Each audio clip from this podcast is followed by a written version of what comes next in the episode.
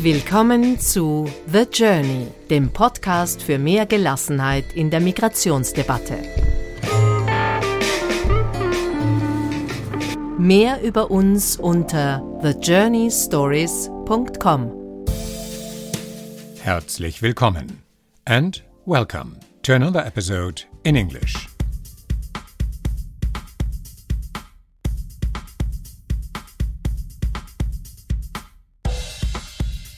This podcast deals with migration and integration. And if you look closely, there is one topic that is very often neglected in this context, which is the role of women refugees. When it comes to people talking about migration and integration, and when it comes to the perspective of those affected, it's mostly men who are at the center of attention. So it's high time to take a closer look. I was in the Netherlands lately, where I met Anila Noor, who is a refugee and women rights activist, plus a policy consultant in the city of Amsterdam. Anila is originally from Pakistan, where she was born as the fourth girl into a family that really was looking forward to receiving a boy instead of a girl. She says that kind of made her rebellious from birth onwards. She went on to study at university, received a grant that brought her to the Netherlands, her studies focused on forced migration, asylum and refugee policies, and advocacy for the rights of migrants. But then, after a while, she turned from being a student into being an asylum seeker, from a somewhat privileged position into a definitely underprivileged position. She knows very well, she says, what it means to experience the diaspora blues. All this led her to create an internet platform called New Women Connectors, which creates space for the often unheard voices of migrant and refugee women.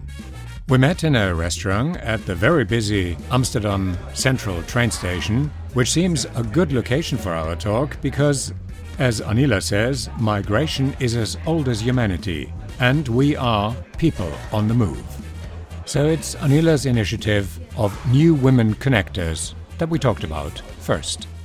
I am giving a platform where they feel comfortable and share their story the way they want because I don't know which part of their life is important to them. And after they share their voice, their story, their uh, experience, I link them with the themes like integration, education, labor market, because each everyone who comes here as a newcomer, as a migrant, as a refugee, they have so many problems which is like overlooked, and we need to know exactly what's not working and why is it, and if it's not working, how we need to improve that. So we are trying as a new woman connector to unpack their problem with solution and to provide recommendation for policies. So, this is a platform about interconnection, about being heard, about being helped. The main point of giving this platform, I first say these all voices, they are not victims, they are not vulnerable, they do not need help or need to be empowered because they already have a power. They just need access where they can display it. What is it that is desperately missing? For those who came two years ago and those even who born here and even those who came here with their husbands. They all are saying there's no open space for them. They always some kind of unseen barrier invisible barrier which don't let them feel integrated in the society. This is one thing and second there's always a kind of long list things to do like first get the language then citizenship and then do this then do this diploma do this certificate. So many things which are in the list and all their life they're just following things to do. And they never get to prove themselves that they are done everything. Now they feel at home. No. They never feel at home. You know what you're talking about because you came from Pakistan, where you were born, to the Netherlands, having received a grant for studying at university, when suddenly you found out that you turned into a refugee yourself. Yeah, yeah, yeah. It's it's true. It's true. Uh, honestly, I do admit here again. Uh, when I was living in Pakistan, and in Pakistan we have a refugee from Afghanistan, but we never think about their integration because we always consider them as a guest, and we have some kind of certain uh, line. That we are like uh, the best nation. We never claim that, but Europe they do. They claim that they are the best. Europe say we are uh, in power and we are have some mechanism which works, but still it's not. If you are saying you have the right to make decision, then you should provide equal platform for everyone. The diversity, especially gender diversity, is still missing. There is so much gap, and uh, there is so much uh, unseen, unwritten racism. So there's so much gap. So we need to cover up those all gaps. All this made you the activist that you are. But this is something that accompanies you from birth on because you said in an interview that the moment you were born you became a feminist. Why is that? Wow. I still remember I, when I born, my mother used to tell me my whole family start crying because my father again has fourth girl child they're already three girls and they don't really don't want a fourth girl child because girl is considered as a burden. And this feeling sticks with me my whole childhood. But because i was not that much wanted for my family i didn't have more limits to my excess. So i said i don't want to stay at home. I used to go out. I used to go to school trips which was not allowed to my other sisters i used to have her haircut because i was not that much pretty also. So this all things give me liberty give me freedom. I made a choice to go to university to have a regular university degree. I was first girl child from my parents and who went to regular university. Otherwise mostly girls of my uh, mother and father side they were doing master degree by staying at home no one asked me about my opinion from my childhood. I really want to be a opinion maker and give my suggestion. So this drive was always inside me. That's why really it helped me where i am today. My brother he lives in pakistan and he lived in uh, saudi arabia so he become more conservative. I don't know if he's listening he will be angry maybe. But my other sister um, they they hardly in touch with me because they think we are bad influence for their children because we are too much open liberal and uh, we don't follow normal practical islami way.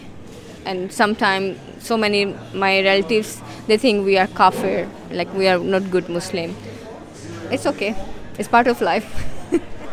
One could say that you're a stranger here and a stranger at home.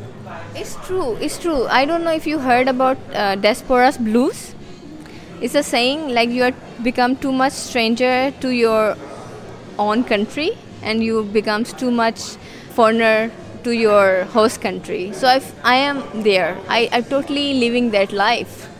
That's why we are trying to make home now here in europe which is our home now. Not even only our lives but all the connection which we have. So we are trying to improve it. Does being this kind of stranger help you opening your eyes to the plights of women whose story you uncover because you needed so much to empower yourself? This all my experience I think is helped me a lot to understand and give me the confidence the work I am doing right now. That's why I ask females who come to our platform that want to say I said just say whatever you want to say but say with these answers as well. Not only share your problems but also present your solution which you think could be solution.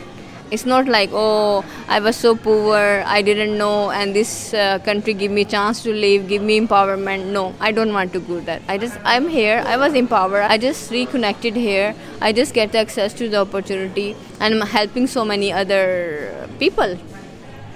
Do you find that the energy that propelled you forward that made you become who you are do you detect this energy this will in the women you meet? So many times honestly so many times. From all around the world i met so many activists academic researcher uh, from africa from barcelona from romania from germany.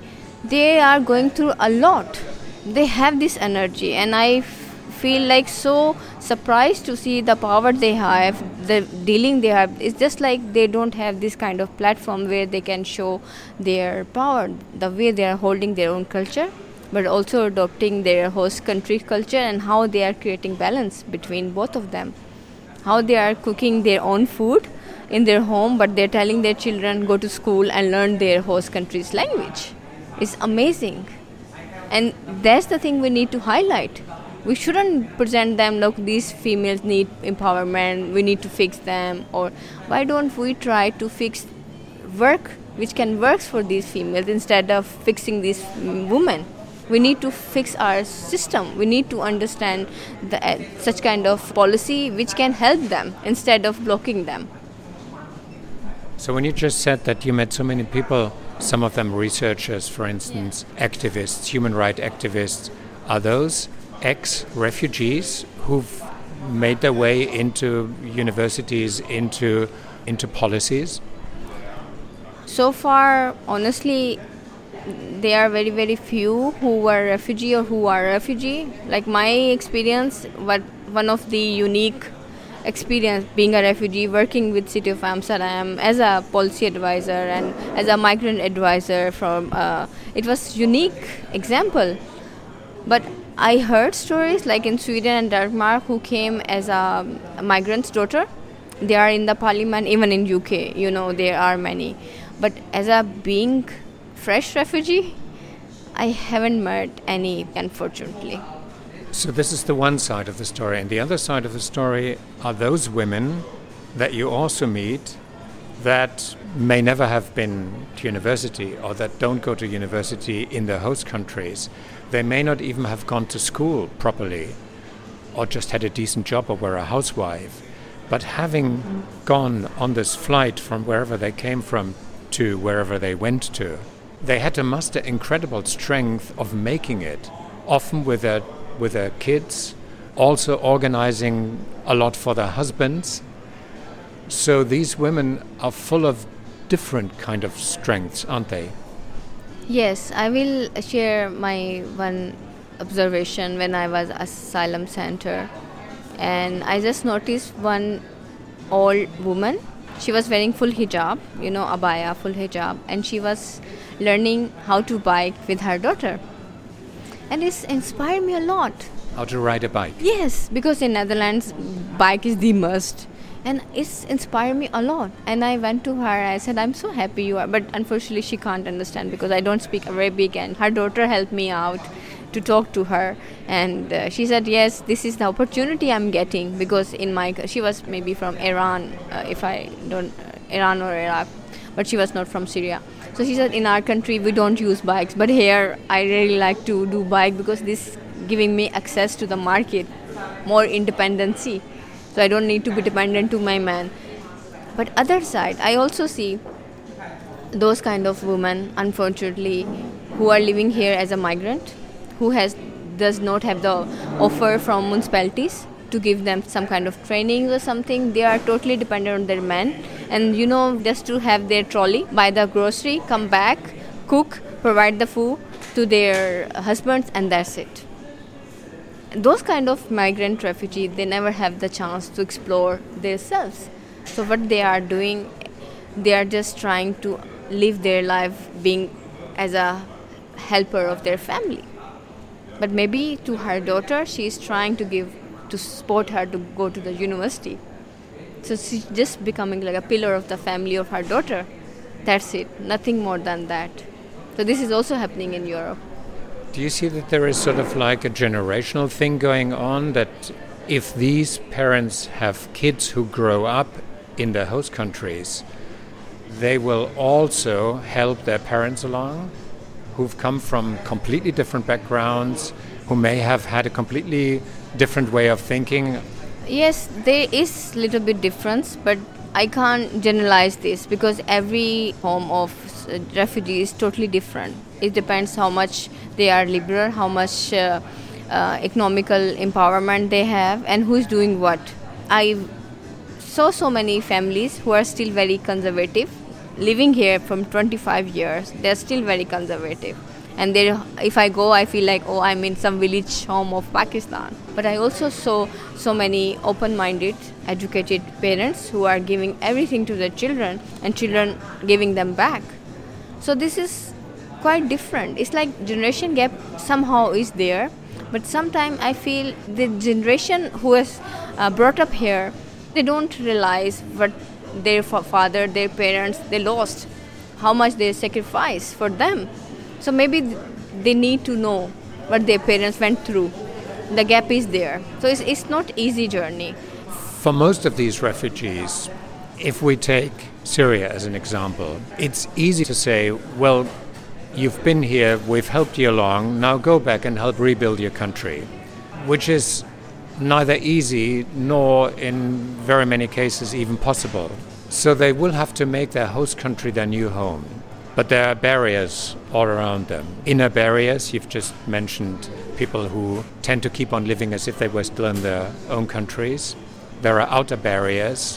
What do you think if you see the changing society that we live in, with immigration being an undisputable fact, what hope for actually arriving, properly arriving, do you see? And what would we need to be able to make that happen? Well, your first part of the question, which was there are few host countries who are started saying to Syrians go back and build your Syria. Then I ask you a question: What about those Afghans? And I witnessed so many cases. They forced them to go back to Afghanistan, and they went. And mostly, uh, I heard recently they've been killed in bombing in Afghanistan. So this kind of act show you never accepted them as part of your society. That's why you are thinking, okay, you were Syrian, though you born here, you raised here, you made your life here. Now you are from Syria, you are from Afghanistan, you are from Tanzania or Congo. Go back there. It shows the act you never, on the first hand, accepted uh, these people in your society. If they did, will they ask any old German couple any old from uh, Sweden to go back to Germany or go back to Sweden? Will they say that? No, but they can say this to developing countries because they never accept it in the first hand. There was a famous uh, case here. There was a couple from Rwanda whose son born here. So the Dutch authority give resident to his son, and they send their parents back to Rwanda because Rwanda is now peaceful, so you can go. The, how you can stop migration? Migration is as old as human being itself. It's linked with the history, and I always say, if you believe on religion, we being uh, Adam, we kicked out from paradise, so we were refugee to earth. How we can say like we are migrant refugee? This is a nonsense we just are human on the people on the move just going to one side to other place one location to other location just to make a good life as the way we want.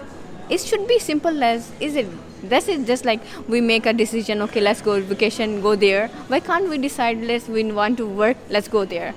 We should make it simple but no we are making it complicated.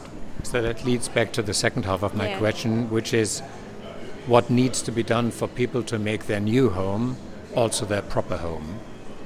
Wow, I hope I could have this answer with me in a few sentences. I always give this example the way Europe or world give open doors to migrant food. If you go to USA, in London, in Netherlands, in Amsterdam, you will find so many food from Thailand, from Syria, from Morocco, from India but can't we come up with this kind of policy to work together and live together? So I think this answer is so complicated. We just need to create a bridge where we can understand each other, where we can have our values as a human rights, not as a value of uh, Western culture or Eastern culture, just like a basic values of human rights to understand each other then I think it, we couldn't work for, with each other.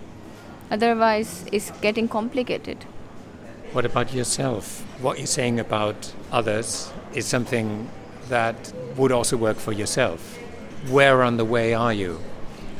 Well, I am very bad learning in Dutch and I know it's been almost five years I'm living in Netherlands and my old Dutch friend they are really really getting angry with me like I'm not learning Dutch and uh, I couldn't even get a good position policy job because of that because they don't require knowledge they don't require my experience they don't require my education they require Dutch which I can't fulfill.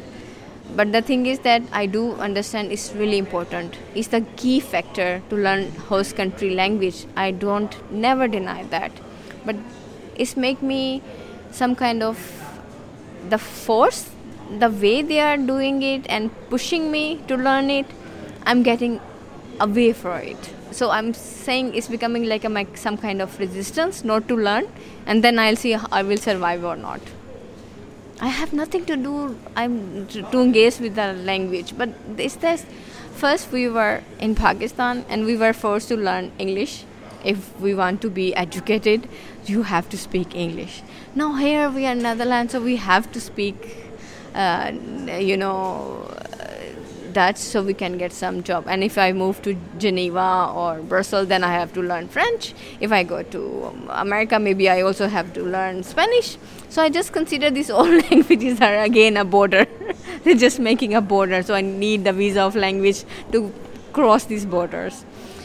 But I am also feel blessed sometimes. These all experience are giving me help to create some kind of refugee migrant led initiatives to help each other.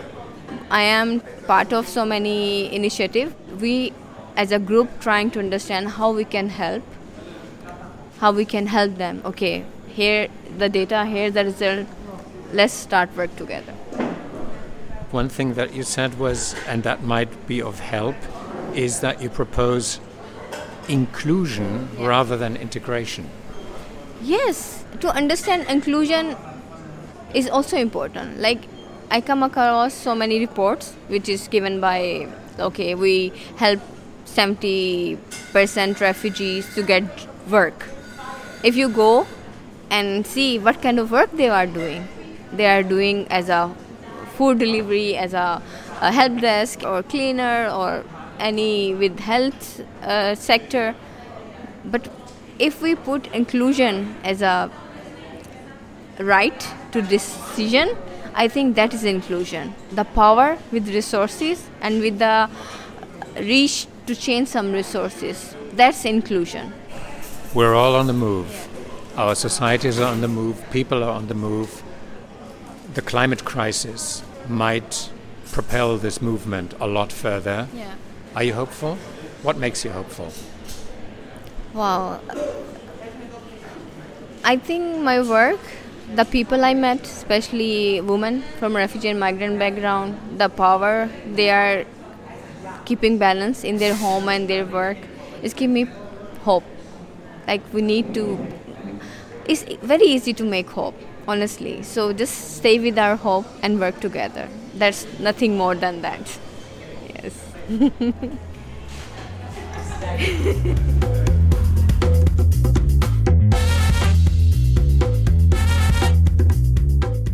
To create hope by working together. It's as easy as that, says Anila, and I add, indeed it is, and let's not forget about it. To sum things up today, I would like to direct your attention at a partner organization that likes what we do and we like what they do. This is Impact Hub Vienna. It's a diverse community of founders, creatives, investors, established companies, and NGOs who have one thing in common. They believe bold entrepreneurial ideas can change the society for the better. At Impact Hub, which is a co working space and startup accelerator, people balance social responsibility with profitability to build a world that works for all. Find out more on vienna.impacthub.net. And next week, we're looking at a company in Vienna called ORS Integration. They fill the gap between refugee status holders looking for jobs and the labor market providing them. They have a very specific empowerment concept that we'll take a closer look at next week. The music opening and closing this podcast is the 128 Tiger Swing Groove by Javelinus, Breath Deep, Breath Clear by Siobhan D, and Black Cat Funky by Reuse Noise. Feel free to visit us on thejourneystories.com or visit our Facebook page, The Journey Migration. Like us and share us. Until soon. The Journey, der Podcast für mehr Gelassenheit in der Migrationsdebatte.